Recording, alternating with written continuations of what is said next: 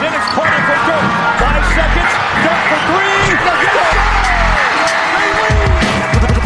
A zaj, nincs egyszer a végén, ha battog a spalding Minden nap élmény, blokkok és zsákok Na gyere megmutatom, ez NBA szerelem Keleten, nyugaton, robban a zaj Nincs egyszer a végén, ha battog a spalding Minden nap élmény, blokkok és zsákok Na gyere megmutatom, ez NBA szerelem Keleten, nyugaton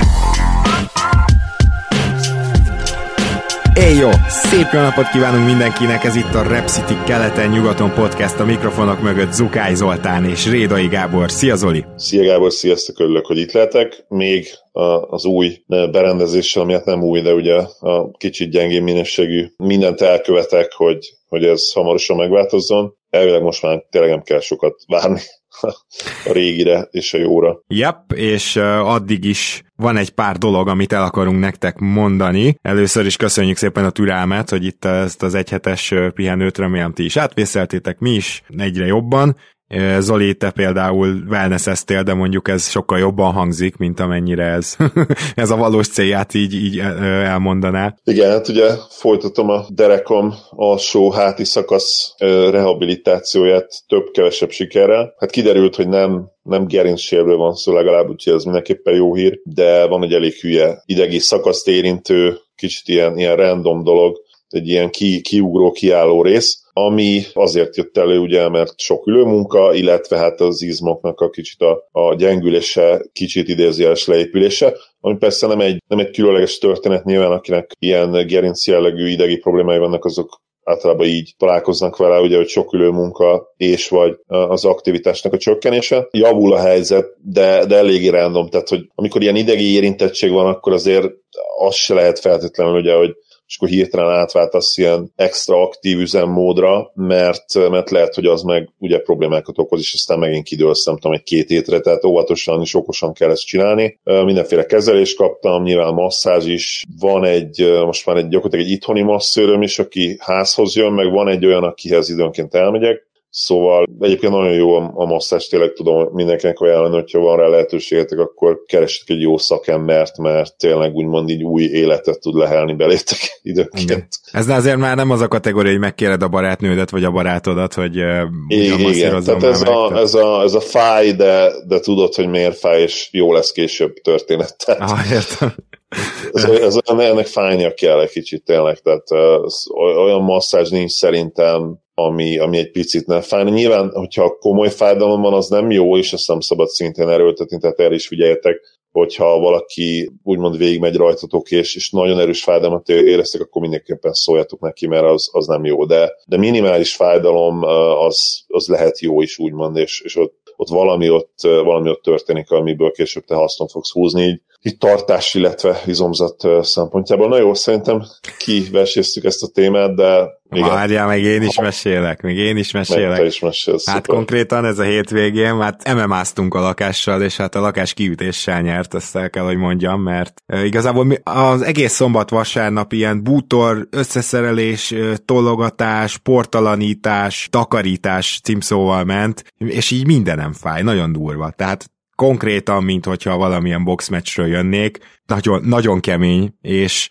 hát még a felénél vagyunk egy szobának, de ezt Azért van, mert hogy megrendeltünk egy új matracot végre valahára. Azt tudnotok kell, hogy a most már feleségem ugye a Zsuzsi, Szóval a feleségem, hát nagyon nehéz rávenni, hogy bármit, ami 500 forintnál többe kerül, legyen ez, nem tudom, 501 forint, vagy 1 millió 1 forint, bármennyi, a, a igent mondjon, és így azt tudja mondani, hogy oké, okay, rendben, akkor ezt vegyük meg. Hát egy matrasznál se volt ez egyszerű történet, de végül sikerült. Végig fetrengtem fél Budapestet, és gyakorlatilag mindenhol voltam, és ami tetszett, oda elvittem őt is, és akkor így választottunk, és amikor megtudtam, hogy jön a matrac, akkor én hülye így elhatároztam, hogy na hát akkor ebbe a szobába az az új matrac úgy fog bejönni, hogy itt egy grampor sincs. Hát ennek volt az eredménye ez a hétvége, nem kívánom senkinek, de azért jobb érzés természetesen, ami az ágy alatt volt, az szokták mondani, hogy vannak olyan helyek, hogy ami ott történik, az ott is marad, ez most nem maradt ott, de nagyon meg kellett vele küzdeni. A másik dolog, csak egy sztori az előző hétről, volt sajnos két ilyen apró bírságom, amit be kellett fizetni, és akkor fogtam magam, mert útba esett egy posta, bementem, és ilyet még nem tapasztaltam soha életemben. Ilyen jó szituációs gyakorlat lehet ilyen drámakurzusoknak, hogy ugye kihúztam azt hiszem, a, de most mondok egy random számot, 262-es számot, és látom, hogy a 261-es van bent, mondom, tök jó, akkor egyszer csak felvillan, hogy 262-es, az egyeshez menjen oda. Na most az egyes az egy ilyen külön szoba volt gyakorlatilag, tehát az összes többi az ilyen szokásos postai ö, ö, odahajolsz az üveghez történet, ez egy külön szoba volt, hogy megyek be, és látom, hogy még az előző bent van. Mondom, jó rendben van, biztos éppen készülődik, akkor ott megállok a szoba hátsó felébe, egy nagyon pici szobára kell gondolni. És így hallom ám, hogy így, na és hogy vannak a rokonok? Mi, mi, mi történik? Hát hallott, hát a, a Béluska, pff, nagyon durva, olyan műtétje volt, és akkor Két idősebb hölgy beszélgetett, szemlátomást ismerték egymást, de azt is láttam, hogy közben a postai intéző hölgy, az még valamit csinál nagyban a másiknak, tehát beszélgettek ugyan, de közben valami postai ügyintézés is történt, és így egy-két perc múlva felötlött bennem, hogy egészen pontosan miért lettem én ide behívva. Közben lement a 263-as már a 264-es, 5-ös, 6-os. Visszamentem, egy, nem tudom, körülbelül 8 percet várattam ott, visszamentem, hogy kihúzom a 67-est, mert mondom, úgyis előbb kerülök sorra, mert nem tudom, ezek itt mit csinálnak, trécselnek nagyjából, és persze akkor, pont akkor jött ki a, a másik hölgy, úgyhogy bementem, és gondolkoztam magán a szitun, hogy úgy jelezzem-e, hogy hát ez így nem volt fair, és bár nem siettem akkor annyira, de azért ennyire nem lehet játszani mások idejével, és akkor láttam, hogy a hölgy az valamit elrontott, valószínűleg véletlen hívott be, mert ne azt se tudta, hogy mi történik. Tehát nem értette, amit mondtam, és akkor megsajnáltam, és annyiba hagytuk a dolgot. Nyilván nem akartam bosszú hadjáratot indítani, de soha életemben nem találkoztam még ilyennel. Az mondjuk érdekes, hogy soha nem találkoztam még ilyennel, ez egy elég, szerintem elég gyakori ilyen administratív hiba, a rendszerben, hogy, hogy ismerősök ugye beszélgetnek. Hát nyilván főleg orvosnál azért, de ott, ott ugye tényleg rendszeresen előfordul. Igen, ebben igazad van. igen, igen, most így visszagondolva erre, erre már volt is példa. Na, mert így alakult a, a mi szünetünk, meg egyhetünk, és akkor most visszatérünk Először is azzal, hogy a Rep City születésnapi hónapját egy nagyon röviden elmondjuk nektek, ugyanis 17 éves lesz a Rep City ebben a hónapban, és ezért egészen augusztus 23-ig ez már megy ez az akció, minden nap valamilyen termékcsaládot 17%-kal leértékelnek. Úgyhogy nagyon érdemes nézni a honlapjukat, és hogyha van valami olyan, amit ott eh, már régóta kinéztél magadnak, akkor várd meg még arra a termékcsaládra rámegy ez a 17%, és akkor érdemes majd nézelődni, úgyhogy repcity.hu, úgyis ismeritek, és ha már Repcity, egy egészen elképesztő ajándékot fogunk most mindjárt kisorsolni, amíg Zoli a random szám generátort beállítja, ugyanis egy 1988-as Chicagói All-Star gálát idéző All-Star Mesh póló, piros, rohadt jól néz ki, már kaptam fotót. Ez vár most 274 Patreonunk valamelyikére, és ezzel már minden információt meg is adtam közben Zolinak, ha minden igaz. Igen, közben a random.org oldalon be is írom, akkor 274 a legmagasabb szám. Így ugye? is van. Jó, tehát a, a legalacsonyabb szám értelem szerint az egyes, legmagasabb a 274, generate gomb, 3-2-1, nincs csalás, nincs ámítás, bum, 190-es szám jött ki, uh-huh. ami, amilyen mez az NBA történetében, azt gondolom, hogy nem, nincsen, és ugye ebben azért is lehetünk biztosak, amit mindig elmondunk ilyenkor, hogy három számjegyű számok ugye nem lehetségesek. Na, én közben prezentálnám a győztesünket, aki nem más, mint Nagy Tamás. Sok szeretettel gratulálunk ehhez. Tomi 2018 novemberében csatlakozott hozzánk, és azóta is rendszeres támogatónk, és ezt is nagyon köszönjük, és minden patronunknak nagyon szépen köszönjük a támogatást, havonta sorsolunk, ez nem változik, úgyhogy mindenkinek lesz lehetősége nyerni is, és Tomi, kérlek, hogy jelentkez. Na most a Nagy Tamás név az lehet, hogy még ez között, a 274 ember között sem egyedi, úgyhogy ö, van egy 89-es valahol elrejtve az e-mail címedben, így már biztosan magadra fogsz ismerni. Gratula, Tomi. Nagyon örülünk, hogy nyertél. És most annyira témánál vagyunk, hogy Patreon postaládát nyitunk, úgyhogy továbbra is a, a Patreonok körül forog majd az adás, ugyanis nem egy és nem két kérdés esett be itt az elmúlt időkben, és már régóta húztuk azt, hogy ezeket megválaszoljuk, úgyhogy most ennek esünk neki hamarosan, mégpedig szerintem mehetünk is az első kérdéssel, ugye Zoli? Mehetünk abszolút. Én olvassam be? Aha, igen, Adrián kérdését kérlek, hogy olvasd be akkor. Sziasztok! A következő mailbag adásatokba szánnám azt a kérdést, hogy mit gondoltok, hogyan alakult volna a friss bajnok Bucks szezonja abban az esetben, ha megvalósult volna a Bogdanovics trade, mennyire alakulhattak volna másképp az erőviszonyok. Előre is köszi a válaszatokat, nagyon jó a műsor, csak itt tovább. Köszönjük ugye a bókot. Hadd válaszoljak akkor én először a kérdésre. Nyilván mindig nehéz az, ami lett volna a játék, mert most mondok egy extrém példát, ugye szeretek extrém példákat mondani. Lehet, hogy az egyik meccsen lekaszálta volna Jannis egy esés után mondjuk Bogi, és akkor mi történik? Lehet kidől egy évre. De a felesleges okoskodást félretéve, én nem látom azt, hogy hogyan ne lettek volna ennél is sokkal jobbak. Ugye megnyerték a bajnoki címet, tehát azt gondolhatnánk, hogy ennél nincs feljebb, de abszolút van feljebb, mert, illetve lehetne feljebb, egy dominánsabb, még simább bajnoki cím, ugyanis Bogda pontosan azokban a dolgokban jó, amelyek a Bucksnak egyébként nem mentek a play ban Ugye egy top 5-ös alapszakasz triplázó csapatról beszélhettünk, 38%-kal dobtak az alapszakaszban, és, és elég nagy számú kísérlet mellett is, tehát bőven 30 kísérlet felett, és ez zuhant le gyakorlatilag 32%-ra náluk a play ugye a, a tripla százalékuk. Tehát ki lehet jelenteni, hogy, hogy ők nem a triplázásuk miatt, hanem annak ellenére tudtak bajnokok lenni. A másik dolog, ami szintén egyébként visszaesett a play ami értető egyébként, mert nyilván minden csapatnál visszaesik, ez ugye az asszisztok száma és a playmaking, de, de az a tény, hogy három játékos van jelenleg a Bucksnak, akik tényleg bármit tudnak csinálni a, a labdával, szervezés szintjén, ugye ez négyre egészült volna ki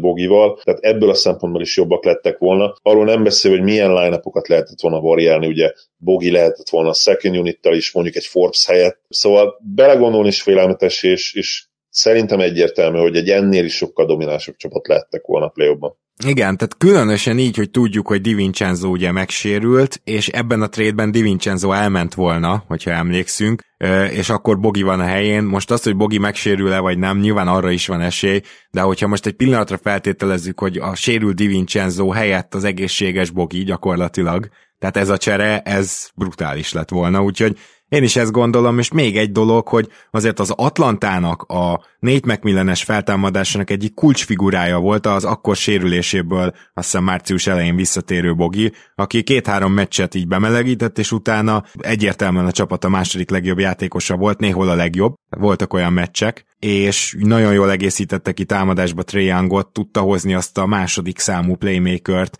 aki miatt esetleg Trae Youngnak még off the ball lehetőségei is voltak, vagy pedig nem kellett akkora terhet cipelnie, és Bogi annyira azért tud védekezni az ilyen irgalmatlan hosszú karjaival, hogy legalább ne legyen mínuszos, nem mondanám ilyen hatalmas jó védőnek, de de ez elképesztően hiányzott volna az Atlantának, és ez szerintem helyezésekben is simán megmutatkozott volna. Tehát a másik következmény az, az pedig ez lett volna, hogy az Atlantához nem kerül, illetve azt is még hozzávenném, hogy szintén következmény lett volna, hogy DiVincenzoval a Sacramento Kings nem lett volna jobb, úgyhogy mondom, hogy szintén következmény lett volna, nem. Valahogy eltemette volna DiVincenzót is a Sacramento, sajnos. úgyhogy na- nagyjából ezeket szedtem én is össze. És akkor nézzük Endre kérdését közeledik a free agent piac, ugye nyilván ezt még akkor kaptuk ezt a kérdést, esetleg rangsorolnátok az egyes franchise-okat azt szerint, hogy mennyire vonzóak mondjuk tírekbe? Esetleg pár szót arról, ki miért vonzó franchise, mint a másik, változhatnak-e? Én gyorsan ö, akkor elmennék, vagy felsorolnám az én tíreimet, rangsoromat, nem csináltam meg mondjuk a hátsóbb régiókat olyan jelentősen, de nagyjából azok majd egy kategóriába esnek. Azért annyit ma elmondanék, hogy szerintem három és plusz egy olyan faktor van, ami alapján egy franchise hívogató lehet egy játékos számára. A három faktor az alapvetően az egyik a körülmények, így fogalmaznék, milyen a város, milyen a szurkolói bázis, milyen a, a piac, milyen a franchise-nak az elismertsége ott a helyszínen, illetve igen, mondjuk így, hogy körülmények, Második, hogy mennyire van jól futtatva a franchise, itt elsősorban a vezetőség és a GM mi munka, de azért ezt nem csak úgy, hogy most oda jött egy új GM, hanem inkább úgy, hogy mondjuk az elmúlt évek, évekre nézve. Ez a második fontos. A harmadik az aktuális játékos keret, milyen szakaszban van egy franchise, ha valaki éppen újjáépül, akkor oda a sztárveterán vagy a kevésbé sztár, de mondjuk középsztár, vagy kezdő, az nem olyan szívesen megy, ha csak nem egy ilyen Jeremy Grant féle magamra fogadok kategóriájú igazolást látunk. Szóval ez a három, és ennek a, ennek a háromnak igazából a következménye a negyedik, azért plusz egy, ez pedig az, hogy a sikeresség és hagyományok. Nyilván valahol az, hogy mennyire sikeres egy franchise, milyen hagyományai vannak, az az első háromból is következik. Úgyhogy én azt gondolom, hogy ezért ez egy plusz egy kategória, és ami nagyon érdekes a körülményeknél, hogy emiatt is van, de nem csak emiatt, hogy az első tírem nekem egyértelműen a Lakers, a Clippers és a Brooklyn. Azt gondolom az elmúlt évek alapján ezt nem kell mondani, messze a három legnagyobb free agent mágnes, és az az igazság, hogy önmagában az, hogy ez a két hihetetlenül durva metropolis, Los Angeles és New York, az NBA játékosok, az amerikai NBA játékosok szerintem 30%-ának körülbelül a szülőhelye. Tehát, mert ezt nem tudtam ilyen külön szempontnak hozni, de rengeteg játékos szeret közel lakni a rokonaihoz, közel lakni az ismerőseihez, visszamenni ott, ahol felnőtt, és elképesztően sokan vannak New Yorkból és Los Angelesből. Úgyhogy már ez önmagában szerintem egy ilyen plusz faktor, hogy nem csak, hogy nagy piac, nem csak, hogy a, imádják a vár, sok ember van, sok ember szereti, hanem az is, hogy kb. minden harmadik amerikai NBA játékos onnan jött. Ez, ez az első tírem, a második tírben egyedül van a Miami, amelyik hihetetlen, hogy hogy miért és hogyan tud ennyire vonzó lenni. Tudom, nagyon-nagyon szép ott a tengerpart, meg ilyesmi, csak ezt Orlandó is elmondhatna magá- magáról, mégis, a Miami, mégis Miami emelkedett ki ilyen szempontból, és akkor utána jön egy olyan tír, a harmadik tírem, amit úgy foglalnék össze, hogy az aktuális jelenkor miatt lett, lettek nagyon hívogató csapatok. Nyilván itt már rengeteg ilyen guesswork van, tehát sok minden olyan van, amit én csak így tippelek, mert ezeknek a csapatoknak a nagy része nem tudta ezt bebizonyítani az elmúlt két évben, mert mondjuk nem is volt cap space-e, de én úgy gondolom, hogy a következő tírbe a Philadelphia, a Golden State, a Dallas, a Phoenix, a Milwaukee és a Dallas, ö, bocsánat, az Atlanta tartozik. Itt általában az van, hogy van egy fiatal sztár, aki köré lehet ö, szerveződni, illetve hogyha mondjuk, tehát Phoenix talán nem annyira ide tartozik, de a Phoenixnek azért ott vannak a hagyományai, szeretik azt a franchise-t, mindig, mindig szeretnek oda menni, hogyha éppen nem szarok. Gyakorlatilag Golden State még mindig egy ilyen bajnok esélyes, meg tetszik a kultúra sok embernek, ők is ide tartoznak. És akkor a következő tír, az, azt úgy foglalnám össze, hogy azok a franchise-ok, amelyek rohadt nagy piac, de ilyen vagy olyan okokból nem tudnak a legfelsőbb réteghez tartozni, a New York, a Boston, a Toronto és a Chicago tartozik ide, mindegyik nagy piacú csapat, talán nem annyira, már mint a New Yorkot kivéve, talán nem annyira, mint a Los Angeles és New Yorki csapatok, de mindenkinél van egy-egy ok. Torontóval például önmagában Masai Ujiri, aki egyszerűen nem szeret költeni free agentekre. New Yorkba a szörnyen futtatott franchise, ami talán most majd megfordul. Chicagóba ugyanez, és ugyanígy talán most kezd megfordulni. Bostonban pedig hát Danny Ainge-nek a működése, ami, a, ami kezdi egy kicsit kikezdeni a játékosok idegeit, erről ugye Mészáros Peti is beszélt itt a műsorban, hogy Boston drukkerként, de talán ebből a négyesből még is a Boston Loki fölfelé, hiszen ők egyszer meg tudták szerezni Gordon Haywardot. És akkor a többieket már nem fogom részletezni, csak elmondom, hogy szerintem még a most valamennyire sikeres vagy felfele úszó csapatok között van egy ilyen erős sorrend, Utah, Memphis, Portland, Washington, Houston, San Antonio, Denver, őket kiemeltem, a houston inkább a franchise hagyományok miatt, és a többiek már mind egy alsóbb kategóriába tartoznak, akiket nem mondtam, és talán lefelé még így is kilóg a Sacramento. Bocs, hogy egy kicsit hosszúra nyúltam, Zoli, te jössz. Igen, ugye a, a szempontokat nagyon jól kifejtette, tehát én nyilván nem fogom megismételni. Majdnem mindenben egyetértünk egyébként ott a 3 plusz 1 szemponttal kapcsolatban. És akkor jöjjön az én listám. Nálam jelen pillanatban a Tier 1-ben kettő csapat van, ez pedig a Lakers és a Nets. Gondolkodhattam volna én is a Clippersen és a Heaten, hogy ide, ide, ide vehettem volna őket. Lokáció szempontjából ugye ez a három egyértelműen kiemelkedő lehetőség ugye a ligában. A, a Knicksről beszélünk nyilván később, hogy, hogy miért nincs mégis itt, de, de ugye Los Angeles, New York és Miami ez a három destináció, az nem kérdés, és torony magasan kiemelkednek ezen egy szempont alapján. Tehát az én tier egyenben ugye a Lakers és a Nets, a liga legnagyobb sztárjainak elég jelentős része ugye ebben a két csapatban játszik, nagyon jó lokáció, tehát ha most lenne cap space-ük, ami tudjuk, hogy nincsen, sőt, nagyon-nagyon nincsen, akkor ők bármikor egy superstar free agentet oda tudnának igazolni. A Clippers és a Heatre ugyanez igaz, de ők már a Tier 2-ben vannak. Igazából mind a kettő mellett lehetne érvelni, hogy akár a Tier 1-be is beletartozhatnának, de, de szerettem volna az elmúlt éveket itt, itt egy kicsit jobban díjazni, és hát nyilván, hogyha, hogyha egyetlen kiemelkedő csapatot keresünk, az a Lakers, aki, aki tulajdonképpen külön tír lehetne, mert mint vonzóerő az elmúlt szerintem 30 évben ott volt az első helyen, és lehet, hogy a következő 30 évben is ott lesz. Hát azért legalább uh, volt olyan időszak, amikor ezt nem mondhattuk el, azt gondolom a Lakers újjáépülésénél, szóval azért az újjáépülő franchise az még a leges legnagyobbaknál is egy necces kategória tud lenni. Igen, de ha, de ha van cap space, ugye nem mindig volt, akkor azért szerintem nagyon jó eséllyel akárkit le tudtak volna igazolni, akár ugye egy, egy LeBron James, de nyilván itt már az is belejátszik, hogy épp kijátszik, ugye Kobe érájában nehéz lett volna odavinni még egy perimeter szupersztát, mert ugye akkor felmerült volna az a probléma, hogy, hogy kinek a kezében van a labda. Tier 3. Idején azokat a csapatokat vettem, akiknél vagy megvan egy nagyon jó lokáció, vagy van egy fiatal sztár, és, és viszonylag jó munkát végeznek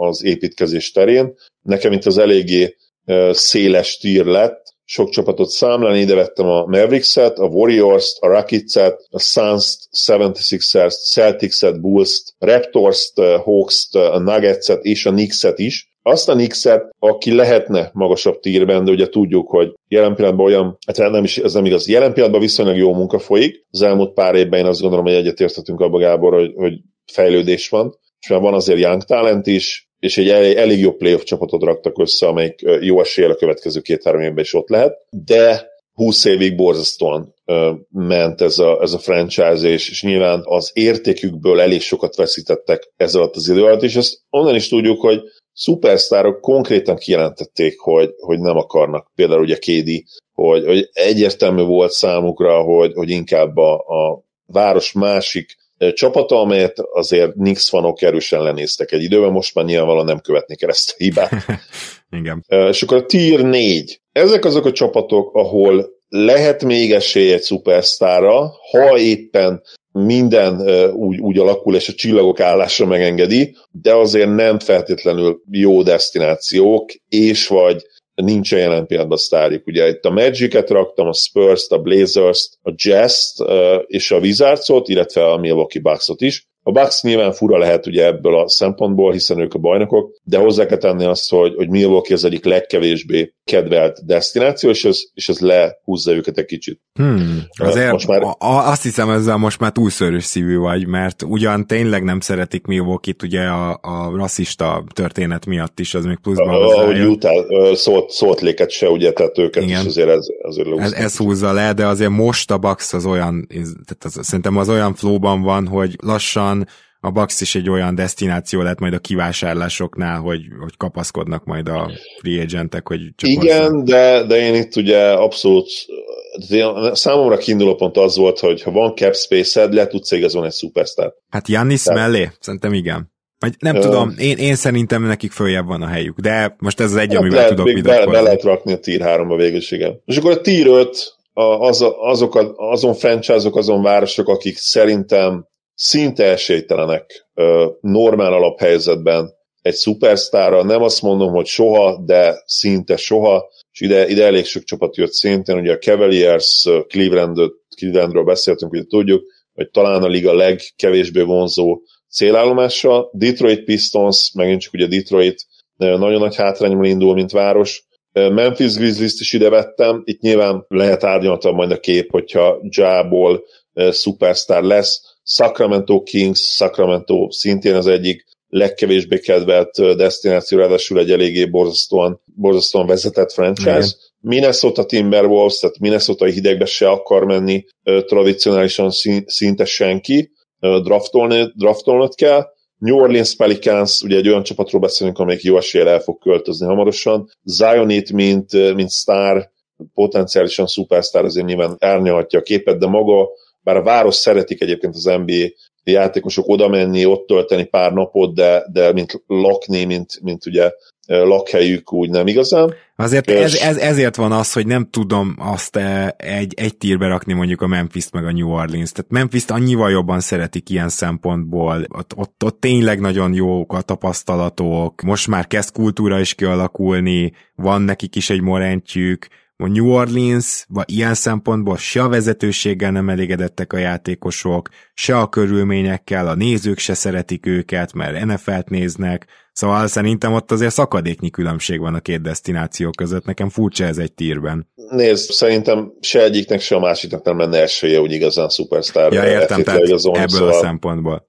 Igen, tehát mondom, nálam ez volt a legfontosabb szempont, és ide De... vettem még hogy a Charlotte Hornets-et, az Indiana pacers és a Thunder-t is. Nem ha, gondolom azt, hogy már ez valamit ezzel, Zoli, ezzel kapcsolatban, hogy akkor inkább azt határozzuk meg, hogy abban egyetértesz, hogy New Orleans és a Sacramento lefele még ezekből is nagyon csúnyán kilóg, meg talán a Cleveland. Lehet, igen, de, de mondjuk nem akartam még egy hatodik tírt is csinálni, tehát uh, szerintem ezt nem feltétlenül kell ennyire árnyalni, uh, egyszerűbb és követhetőbb, hogyha, hogyha van legalább és itt ugye lett is két olyan tír, ugye a legrosszabb, és, és ez a még jó, közepes, erős tír, ami ugye nálad is ez a kettő talán legnépesebb tír lett, de, de szerintem nem feltétlenül kell ennyire, ennyire szétszednünk. Mm-hmm. Értem persze, hogy mit mondasz, de nálam ugye nyilvánvalóan fontosabb volt az, hogy, hogy jelen pillanatban, ha lenne cap space-ük, mekkora esély lenne arra tényleg, hogy oda tudjál vinni bárkit, akár egy LeBron James-t, akár egy akár egy, nem tudom, James harden vagy mondjuk egy Luka Doncicot. Uh-huh. Hát vagy, mm, igen, jó, de most a közvetlen szupersztárokat nézed, akkor igen, akkor valóban kevesebb tír kell. Jó, akkor viszont menjünk tovább István kérdésére. Sziasztok! Én elsősorban LeBron James Drucker vagyok, ezért nem volt favoritom a döntőben. Itt, itt ebből rengeteg kérdést már megválaszoltunk, de amit még nem, arra most majd válaszolunk. Csak a jó döntőnek rukkoltam, és örültem Jánisznak szomorkodtam CP3 miatt. Kérdésem a döntővel kapcsolatban kettő lenne. Nem éreztétek-e úgy, hogy Aitont nem védték eléggé a bírók? Baska azt mondta, hogy pipodja volt, elfogyott, de ebben én úgy érzem belejátszott, hogy sokat ütötték a közeli dobásainak utolsó pillanataiban. Ez az egyik kérdés, és erre én egy két mondatba tudnék válaszolni. Az elfogyott sokkal jobb, mint a pipodja volt. Nem tudom, hogy Baska pontosan, hogy fogalmazott, de most ugye ezzel tudok dolgozni, amit kaptam.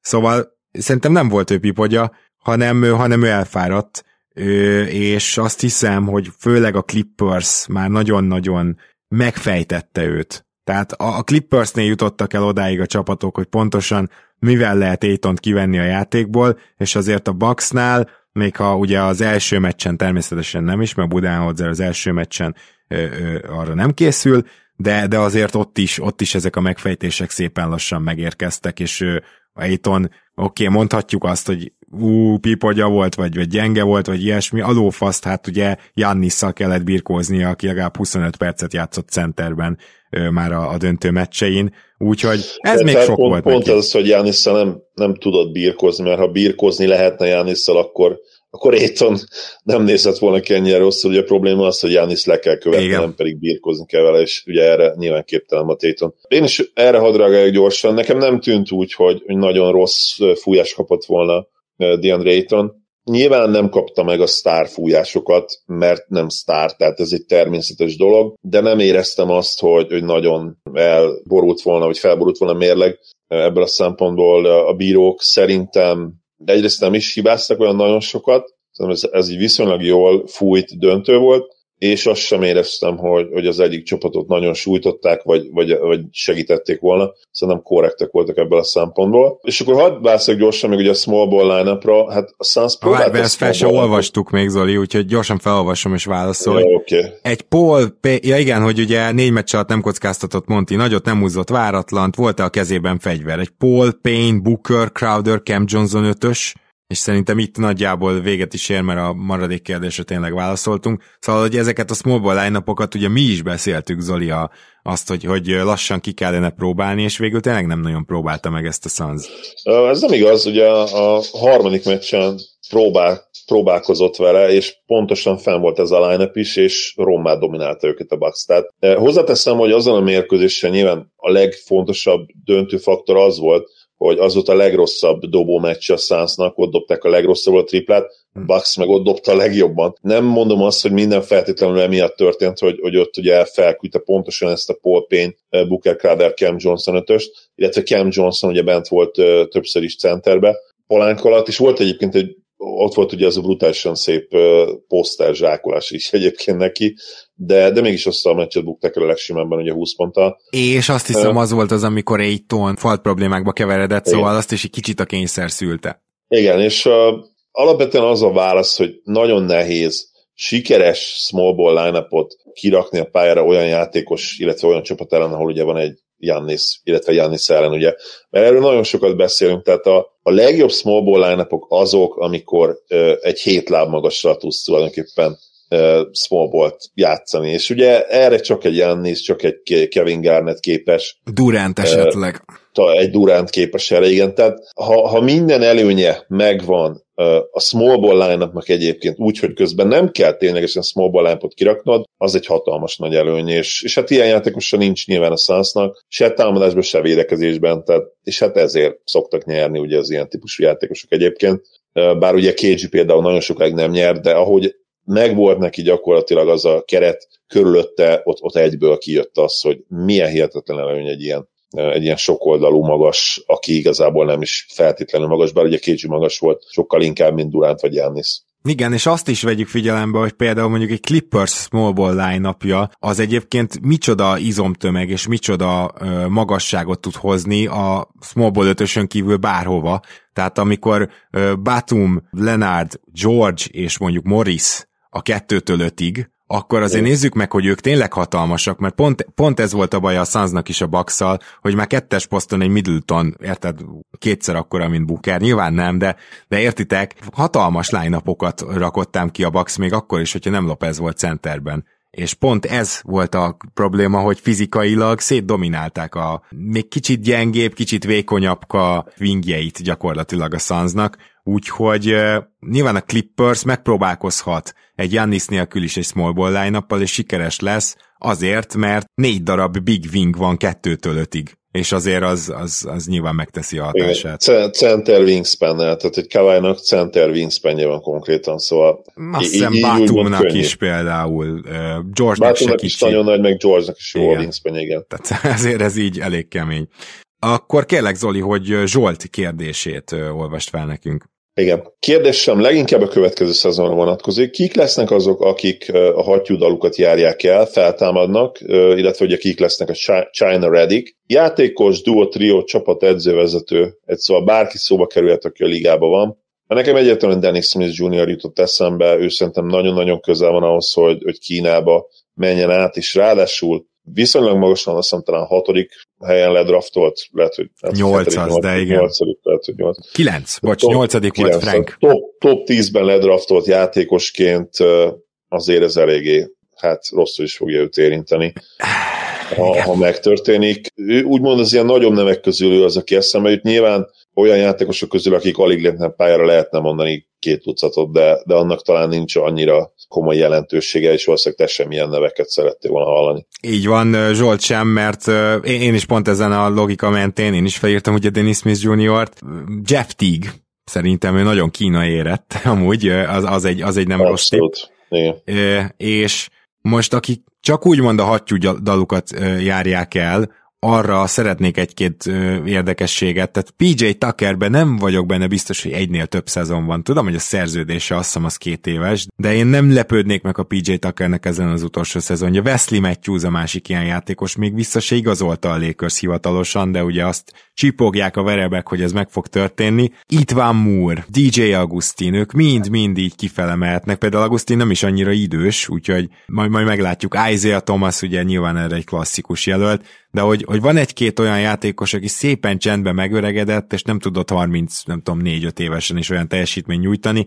Például egy érdekesség, hogy JJ Rediket se igazolta még le senki. Ő most jelenleg free agent, nem tudom, hogy te hallottál-e valamit Dallasból, hogy szeretnék-e esetleg visszahozni. Nem, de egyébként szerintem azért nem igazolta lesz senki, mert tök egyértelmű, hogy a Netsbe fog menni a veterán minimumért. Szerintem csak időkérdés, hogy ez bejelentsük. Igen, hát szinte, szinte bejelentette még tavaly a podcastjében, hogy ő azért ő oda tart, igen. tehát úgy nehéz. Jó, Csabi kérdése, sziasztok, csak egy kérdésem lenne Boston szurkolóként. Szerintetek eddig az valószínűleg meddig lenne domináns, vagy az lenne egyáltalán a Doncic, Tatum, Brown, Smart négyes fogat. Nyilván itt Csabi arra gondolt, hogy meg mindenkit kifuttat a Boston, és csak Tatum és Brownnak van szerződése, meg Smartnak, és akkor Doncsicsnak be tudják ajánlani a maxot. Itt egyébként még van egy kis kiegészítő szöveg, az nagyon aranyos, nem olvassuk be, de, de köszi szépen Csabi, hogy, hogy szerintem egyébként ez nem nagyon jöhetne össze. Tehát én azon gondolkoztam, hogy Tatum meg Brown és Smart szerződése mellett már ugrania kellene a Caps, Capnek nem is keveset, hogy még Doncsicsnak maximumot tudja ajánlani a Boston, de lehet, hogy éppen ki lehet hozni és hogy válaszoljak a kérdésre, hát ez túl domináns lenne ez a line-up nyilvánvalóan. Igen, hát ugye nem kérdés, abszolút dominánsak lennének, és, és hát a torony meg a esélyesek. Hát ugye mi történne, Luka gyakorlatilag körbevennéd egy, egy legit második számú, és, és még egy bónusz, ilyen 2 per B sztárral gyakorlatilag, és talán egyébként az egész ligában a legjobb point guard fittel, mert ugye Smart neki gyakorlatilag tényleg a leges legjobb fit, nem kell Smart kezébe a labda, floor spacinget is nyújt, és egy igazi boldog, aki meg tudja csinálni ugye azt a munkát, amit nem is akarod, hogy Lukának kelljen, független attól, hogy nem is alkalmas rá, de nem is akarnád akkor se, hogyha alkalmas lenne rá, hogy őt csinálja meg. Tényleg melléjük raksz egy, egy jó Imranert, aki tud mozogni, és, és az azonnal egy 62-65 győzelmes csapat lehetne ja. gyakorlatilag már az első évben. Abszolút, abszolút. Igen, itt most teljes nevet muszáj bemondanom, mert van hozzá sztori, ugye Dániel Péter küldte a következő üzenetet, és hát őt ledanisztuk az előző adás során, jelezte nekünk, hogy igen, ő Peti, úgyhogy bocsi Peti, és ő volt az, aki megkérdezte tőlünk, hogy milyen franchise játékoshoz milyen egyzőt párosítanánk, és akkor fel tudtunk sorolni, én azt hiszem 10, te pedig 11 franchise játékos, mert hogy Davis-t ugye te bevetted, én nem, mint aki köré egy magában bajnoki címet lehet építeni, mielőtt valaki nem emlékezne, és itt szó érni a ház elejét. Szóval, sziasztok, köszi a választ, az egyzők helyenként kifejezetten tetszettek. A pontos kérdés az lett volna, hogy annak a 10-12 játékosnak hogyan lenne szerintetek a sorrendje. Tehát ilyen fantasy draft jelleggel kit hányadiknak választanátok. Én az idei szezon után talán KD-t vinném elsőnek, és Nurse raknám mellé egyzőnek, és akkor berakhatná őt hasonló szerepbe, mint annó Lenárdot, de KD nélkül is állna a rendszer. Ha esetleg belefér még ennyi a következő adásba, Peti, mivel most már tudjuk, hogy Peti, hogy ne férne bele. Zoli, igen, én rövidre fogom.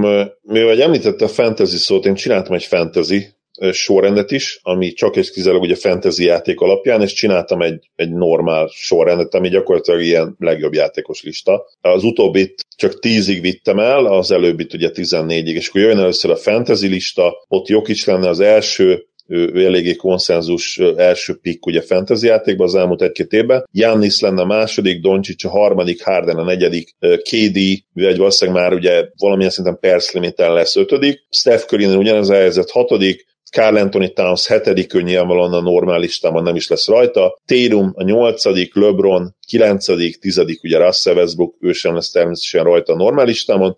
11. Damian Lillard, 12. Jimmy Butler, 13. Domantas Sabonis és 14. helyen Joel Embiid aki fantasyben is magasabban lehetne, ha ugye nem kellene kihagyni a X meccset évenként, és, és ugye nem lenne persze, és akkor a normál listám, hogyha én választhatnék játékosokat, hogy nyerjek egy, egy szezonban, akiket vinnék el, első helyen Kevin Durant, második helyen Jannis, harmadik helyen Jokic, negyedik helyen Doncic, ötödik helyen Harden, James ma már nálam hatodik, tudom, gyakorlatilag eretnekség, de, de hát 37 lesz decemberben.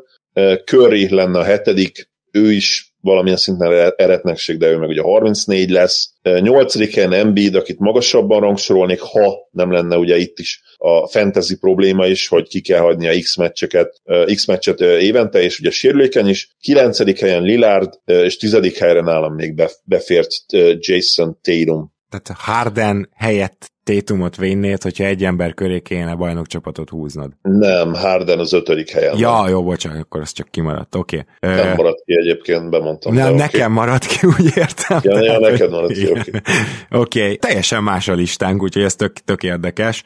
Ugye nyilván azt vettem figyelembe, hogy a 2021-22-es szezonba kell most fantasy draft-szerűen építenem egy olyan csapatot, ahol most kiválasztom azt az alfát, aki köré bajnokcsapatot építek, és nálam az első helyen Luka Doncic van éppen ezért. Nem, nem nagyon akarom magyarázni, olyan instant offense, amit talán életünkben egyszer Hardentől láttunk, de egyébként a Peak James-től sem nagyon, a Peak Kevin Durant-től sem, a peak, Ján, most a James-től azért sem. láttuk, tehát szerintem a 13-as James azért egy brutálisan jó triplázó is volt, és úgy mindent tudott egyébként, és minden de, de szerintem ilyen offense gépezet ő sem volt. Tehát... Igen, ez tény, mondjuk olyan, szerintem olyan 90%-a volt, vagy 85%-a ennek, és nyilván sokkal jobb védő volt. Tehát Igen. én azért azt a James föléhezném, de, de értem, hogy mondasz, és egyébként nem kell megmagyarázni Luka Doncsicsot első helyen. Én azt gondolom már, Most, mert... Olyan könnyű köré csapatot Igen. építeni, körbe rakott védekezéssel, és ne legyen mindenki teljesen fakezű, és van egy domináns csapatod. És ne, nem is kell úgy körbe rakni, mint egy Hardent, vagy egy Irvinget, rajta se lesz ugye Irving Isten, de akkor Lilardot, aki rajta lesz. Tehát nem kell úgy, hogy gyakorlatilag Harden miatt védekezési rendszert kell módosítanod, meg szóval azért Doncsics ennél bőven jobb védő.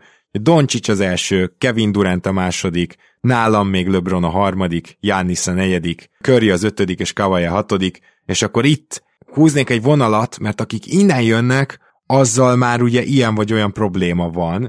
Hogy... Igen, és bocs, egy kiegészítés, hogy a Kávályt a sérülése miatt nem raktam a listára, de, de ha, ha nem sérült, és mondjuk garantálja nekem, hogy visszatér a playoffra, akkor természetesen oda 5., 6., 7. helyre berakom, és akkor ugye Térum kicsúszik a top 10-ből. Igen, persze ez uh, amúgy jogos. Én Kavályt azért raktam még ide, mert tudom, hogy Kavály köré még lehet bajnok csapatot csinálni. Azt szerintem ez most is igaz, ha ha nem sérült volna meg, akkor ráadásul lehet, hogy meg is láttuk volna. Nem vagyok ebben biztos, nem úgy mondom, csak igen, ez egy bajnok esélyes csapat volt ez a Clippers. És akkor ugye van még Embiid, Joker, Harden és Lillard, nagyjából ebben a sorrendben nálam. Embiidnél a Azért nem vagyok benne biztos, hogy köré bajnok csapatot lehet építeni, mert egyszerűen nem áll annyit rendelkezésre. Jokicsnak még mindig nem tudjuk, hogy az ő védekezésbeli dolgait egy komoly playoff csapat ne használná ki annyira, hogy jut-e egyáltalán döntőbe vala ez a Denver, bár bizakodóak vagyunk, de ez még ugyanúgy kérdőjel. Hardennél is nagyon-nagyon kérdőjeles, de Harden meg nem, már nem a Peak Harden. Tehát azt hozzáteszem, hogy a Peak Harden-t én bajnoki alapanyagnak tartottam, és a Peak Harden egy Chris sérüléstől volt a bajnoki címtől, és, és ezt abszolút vallom, és így gondolom, hogy ő az a Houston megérdemelte volna a bajnoki címet, legalább egyszer abban, mit tudom, három-négy évben. Úgyhogy az a bajom, hogy ez már nem az a Peak Harden, és az is bajom, hogy már most ezek a sérülések aggasztanak. Lillard hasonló problémám van, mint Hardennel, és ő köré is teljesen ö, védekezést kell építeni, mert, mert gyakorlatilag használhatatlan, és nem Curry szintjén, tehát jó, curry is támadják az ellenfelek, Lillard azért egy szinten lejjebb van védekezésben. Nagyjából így lenne a sorrendem, és, és jó, jó, alaposan más sorrendez, mint amit Zoli felsorolt. Igen, de egyébként nincs vele bajom abszolút. Még a Rocketshez visszatérve, ugye nem is feltétlenül csak az kellett volna, hogy ne sérül meg Poa, hanem ha nincs az a 0 per 26-os tripla sorozat. Ami, ami ott, egy ott, ilyen egész évben egyszer fordul elő abszolút, kategória. Abszolút, tehát ott beesik akár kettő, vagy max, tényleg nem, tényleg nem kettő, három, három tripla, ami, ami még mindig szerintem a, a norma felett, bocsánat, a norma alatt lett volna bőven. bőven. Akkor, akkor bajnokok. Tehát tényleg ez, ez az egészen. És hogyha visszanézitek ezt a fenn a Youtube-on, az a 26 kísérlet, abban volt jó pár in and out. Úgyhogy nyilván Rákez Zuckereknek nem ajánljuk, hogy megnézzék újra, de, de egyébként hihetetlen. Tehát a, a máig az egyik legérdekesebb és leghihetetlenebb ilyen úgymond sor, meccsen belül sorozat. 26 egymás követő triplát nem tudtak bedobni. Következő kérdésünk Bálint, és gyakorlatilag felém jön a kérdés, a Dodo Podcastből hallottam, hogy Gábor közvetít spanyol bajnok itt az Arena 4-en Kun Zsoltal, vagy említettétek podcastben, én pedig nem figyeltem oda. Igen, meg volt említve, de nem csináltam neki nagy reklámot. Minden esetre hogy jött a lehetőség, milyen volt, lesz-e még felelhető valami neten, hogy utólag be lehessen hallgatni. Én úgy tudom, hogy nem, tehát nem, nem tudjátok utólag megnézni. Hogy jött a lehetőség? Úgy jött a lehetőség, hogy Maka ö, írt nekem, hogy a spanyol, megkapták ilyen kicsit SOS-ba a spanyol rájátszást, lenne kedvem jönni, tudnék ajánlani, és akkor gyakorlatilag én pedig mondtam, hogy igen, nagyon szívesen kipróbálnám magam spanyol bajnokságba, és ugye nem azt mondom, hogy követem, de azért a spanyol top 8-nak a mezőnye ott azért nem túl ismeretlenek számomra a játékosok, alaposan felkészültem belőle, ajánlottam is ugye Gibászki Marcit, így, így hát ő is közvetített az Arena 4-en. Úgyhogy jó volt, én, én nagyon szeretem, szerintem igazából nekem lehet, hogy lesz még majd ilyen munkám, nem tudom, hogy hogy, hogy lesz-e olyan tévé, ahol van üresedés, és rám gondolnak, de egyébként szeretek közvetíteni, nem ez a feltétlenül életcélom, de, de, de szívesen csinálom, úgyhogy, úgyhogy szerintem lesz ilyen még, és nagyon jól éreztem magam, és köszi a kérdést. És akkor Robi kérdését pedig kellek olvast fel, te Zoli. Igen, következő kérdésünk. Halim érdek kérdés a Messi balhéból. Egy dolog érdekes lenne az NBA-re nézve. Mi lenne, ha egy csapat nem adhatna bőrdigokkal rendelkező játékosának az előzőhez képest 50%-nál kisebb fizetést? Lenne értelme, vagy kellene védeni ilyen módon a játékosokat? Vajon segítenie ez az egyensúly? Nem történt meg, de teszem azt, CP3 minimumért írt volna alá Sunshoz, akkor felmerülhetett volna egy ilyen kérdés, nem? Másik irányban is el lehet gondolkozni rajta, hogy kell-e maximalizálni a nem rookie szerződések hosszabbítását. A Joe Smith féle trükközést ugye ezt teljesen kikerülné. Az első kérdésre szerintem az a válasz, hogy hát sok rossz szerződés keletkezne így. Igen. Ugye viszonylag sűrűn előfordul az, hogy a játékosok olyan szinten nem tudják megszolgálni a kapott pénzt, hogy nem, hogy másik szerződést nem kapnak, de ugye a ligából is adott esetben kikopnak. Ugye most Viktor Aladipo például minimumért ért alá, azért az Igen. egy jó példa, hogy képzeljük el, hogy most neki kellett volna adni 10 milliót igen. Vagy még ha nem is kopnak ki, ugye ez tényleg, olyan tényleg rendszeresen van, hogy ugye korábban kapott pénzüknek csak a 20-30%-et kapják meg. Ha 50%-ot kellene adni az ilyen játékosoknak, azért, azért az elég sok rossz szerződéshez vezetne.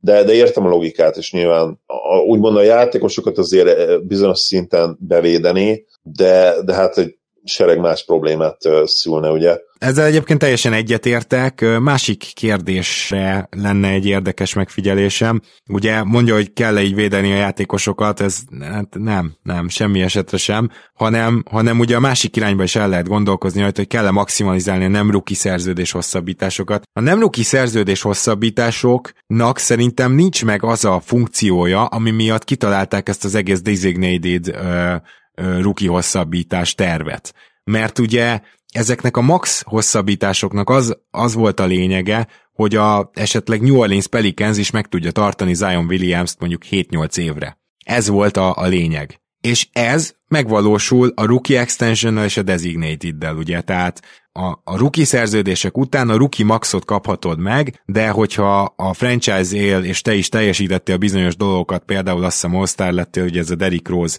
szabály alapján, tehát, hogyha valamilyen dolgot teljesítettél hozzá, akkor te nem a 25%-ról indulhatsz, hanem már a 30-ról. És ez a designated, vagy hát ezzel leszel annak a franchise-nak a designated hosszabbítása. Na most ez tök jó. És ez már működik ettől, de hogy a 8 meg 10 éves, 10 éve a ligában lévő játékosok miért köthetnek például 5 éves Supermax hosszabbítást, az egy nagyon érdekes kérdés, mert mindjárt franchise meg fogja kötni, és akkor majd szerintem ez akkor fog feltűnni a ligának, amikor a 35 éves teljesen lerobbant Kawhi Leonard 55 milliót fog keresni, és elviszi a Clippers capjének a felét egyedül. Na majd akkor, akkor szerintem el fognak azon gondolkozni, amit én most javasolni akarok, hogy szerintem a nem ruki hosszabbításokat azt három évnél tovább maxba ne lehessen kiosztani mert annyira rossz szerződések lesznek, és a legdurvább szupersztár sem tudja majd 35 évesen meghálálni, vagy csak nagyon ritka esetben azt az irreálisan, brutálisan magas összeget. Szóval, hogy én inkább itt e felé, ebbe az irányba mennék, hogy a nem ruki hosszabbítások, a, a nem ruki maxok, azok ne lehessenek három évnél hosszabbak. Mert ott már nincs olyan funkció, el akar menni, ugye, ott egy free agent, akkor már úgyis elmegy. Tehát akkor már olyan funkciója nincs, hogy az eredeti franchise megtarthassa ezzel. Én azt hiszem, hogy igazából a legtöbben azt csinálják, akik szeretnének még több pénzt, és ezt a 8%-os emelést, amit ugye mégiscsak az a franchise tud megadni, akinél vannak a bőrjogaik, hogy akkor megköti azt a szerződést, aztán másfél év múlva cserét kér. Tehát még ez is benne van, így is úgy is hozzájutnak a lehető legnagyobb pénzhez ezek a sztárok, és a végén nagyjából azért oda mennek, ahova szeretnének. Ez az első nyolc évre ugyan nem vonatkozik, de utána, utána azért ezt figyeltük meg az elmúlt években, éppen ezért semmi értelmét nem látom annak, hogy lehessen öt évet olyan öt éveket kiosztani, aminek a vége az, hogy 35 éves játékos elviszi a kep felét. És akkor Balázsé az utolsó kérdésünk. Sziasztok! Ha magatokban néztek, ti kinek a bőrébe látjátok magatokat, mint NBA játékos, arra gondolok, hogy a személyiségi jegyekben ki az, aki legközelebb áll hozzátok, például mindig is Clay Thompsonként képzeltem el magam. Na Zoli, te ki vennél, vagy, vagy, vagy ki vagy? Evan Turner-t mondom, akiről írtam egy blogposztot, és ami egyébként a, a néhai NBA 1.hu utolsó írása, úgymond utolsó megjelent írása. Ha, ha tudtok bármit Evan Turnerről, akkor valószínűleg azt is tudjátok, hogy, hogy ő egy hihetetlenül nem is azt mondom, hogy vicces, de inkább olyan típusú játékos, aki időnként nagyon vicces, és nagyon sűrűn próbál vicces lenni. És ez, ez ugye rám is szerintem igaz. Próbálom humorral és hát öniróniával is ugye élni a mindennapjaimat. Talán ebből a szempontból jó párhuzam nekem ő. Plusz rá is igaz az, ami úgy talán rám, hogy többet is kiosztatott volna magából, kicsit ilyen eltékozolt tehetségnek tartják, engem is tartottak ennek sportban is, és ugye egyéb élet egyéb területein is, magamat is azért így jellemzem. De ez még a podcast előtt volt természetesen. Még a podcast most, előtt most már. természetesen.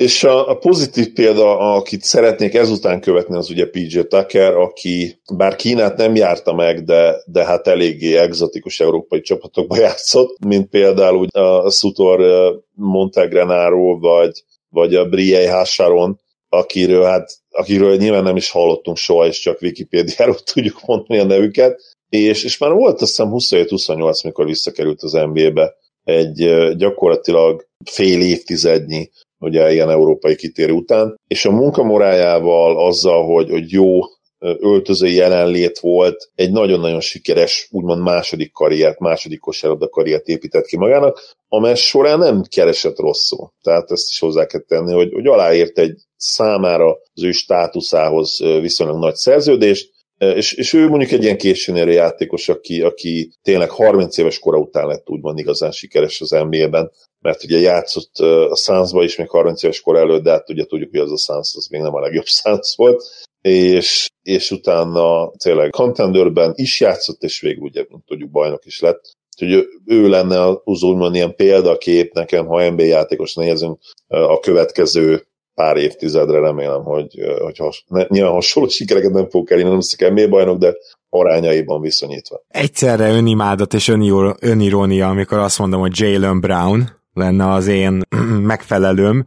Jalen Brownban én nagyon kedvelem azt, és tudom, hogy én is, hogyha oda kerültem volna, ilyen lennék, hogy foglalkozik a világ dolgaival, főleg ha 23 éves énemre gondolok, azt tudja, hogy aktivistáskodna, biztos, hogy a játékosok érdekeit is képviselném, de ugyanakkor ugye ezek a bizonyos játékos szakszervezetes emberek közül rengeteg buzgó van, mint Chris Paul, és Jalen Brown nem az, tehát ő nem ilyen típusú, és én sem. Inkább, hogy is mondjam, csak intellektuális kiteljesedésem részeként értékeltem ezeket a, dolgokat, ennek minden nagyképűsége és ö, egyébként ilyen lehúzó negatív tulajdonsága ö, vegyüljön ebbe a kifejezésbe bele most, ö, és, és, és Jalen Brownnak a, az egyébként vágya arra, hogy hogy többet tanuljon mind a kosárlabdába, mind az életbe, az viszont nekem is abszolút megvolt, és nem feltétlenül azért, mert három egyetemre jártam, és abból csak egy diploma lett, igazából kettőre, de mondjuk három szakra, hanem, tehát nem ilyen szempontból gondolom, hanem, hogy én is rá tudok nagyon függni bizonyos dolgokra, és akkor azt, azt nagyon csinálni,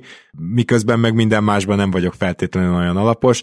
Amennyire én Jalen Brown-t megismertem, ő egy hasonló típusú személyiség, mint én. Úgyhogy én Brown-t mondanám, és ez volt már az utolsó kérdésünk, ha minden igaz. Így van végeztünk a mailbaggel. Kicsit hát elhúztuk a dolgot, jó pár adás kellett, mire ugye befejeztük, de mentsünkre szóljon, hogy, hogy ez azért is van, mert tényleg egyre többen támogattok minket Patreonon, nagyon-nagyon köszönjük, nagyon-nagyon hálásak vagyunk. Még szeretnénk majd kicsit az olimpiáról is beszélni, lehet, hogy ez a következő adás lesz, illetve most már biztos. Igen. Továbbra is nagyon-nagyon köszönjük a figyelmeteket és természetesen azon hallgatóinkat, néző hallgatóinkat is üdvözöljük, akik, akik nem támogatnak minket Patronon, a ti figyelmetek is ugyanannyira értékes. Ha mégis úgy gondoljátok, hogy, hogy eljött az idő esetleg, akkor, akkor szívesen látunk benneteket ott is, és nagyon régóta ígérem a, a tíreket, ez főleg ugye az én feladatom lenne összerakni, Gábor csinálja ugye a vágást, igyekezni fog a következő hetekben ezt is, majd kigondoljuk ezt, és tényleg az opciókat elétek rakjuk úgymond, aztán még utána nyilván mindig mondhatjátok azt, hogy köszi, de erre nem igazán van igény. Azt hiszem, hogy az jellemző ránk, hogy, hogy mindig azt próbáljuk nyújtani,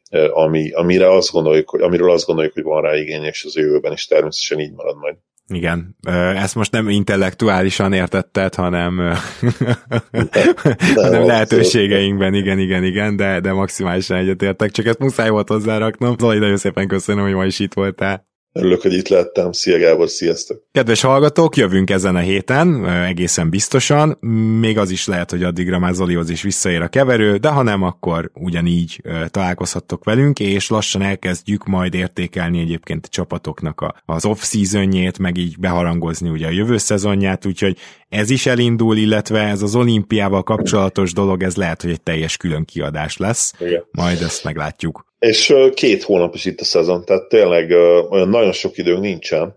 Október, pont azt hiszem október 16-a környékén rajtól. Igen, és uh, talán szeptember végén meg már lehet, hogy meccs. A training camp az már biztos, hogy van. Szóval, á, igen. Igen, azért nincs olyan nagyon sok időnk, de, de, majd, de majd pont elég lesz ahhoz, hogy hamarosan elérjünk az 500. adásunkhoz. A szezon, szezon elejére talán meg lehet az 500, nem? Igen. Vagy még lehet, hogy hamarabb? Hát valahol ott a szezon elejére, de egy picit hamarabb az is lehet, de az tuti, hogy a, arra valami nagy duranás jön.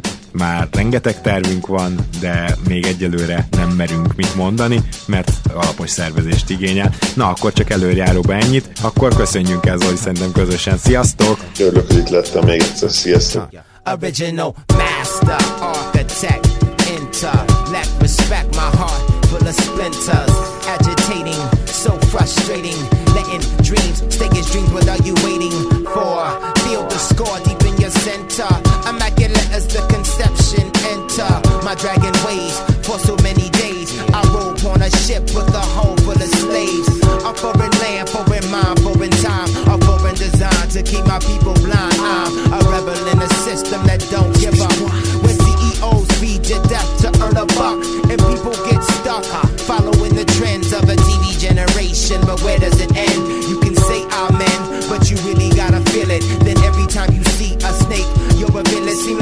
everybody tripping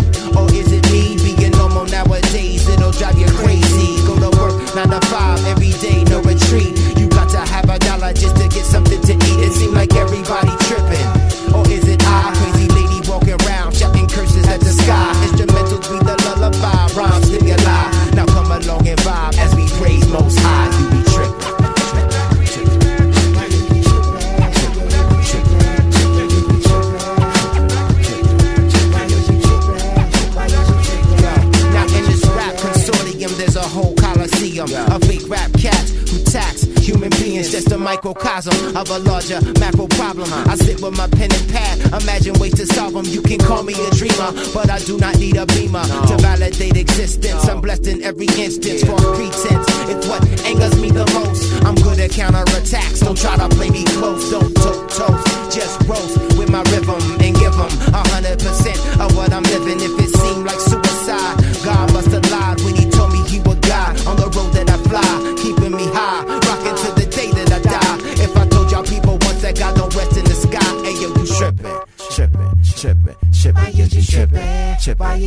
tripping, tripping. Yo, it seems like everybody tripping,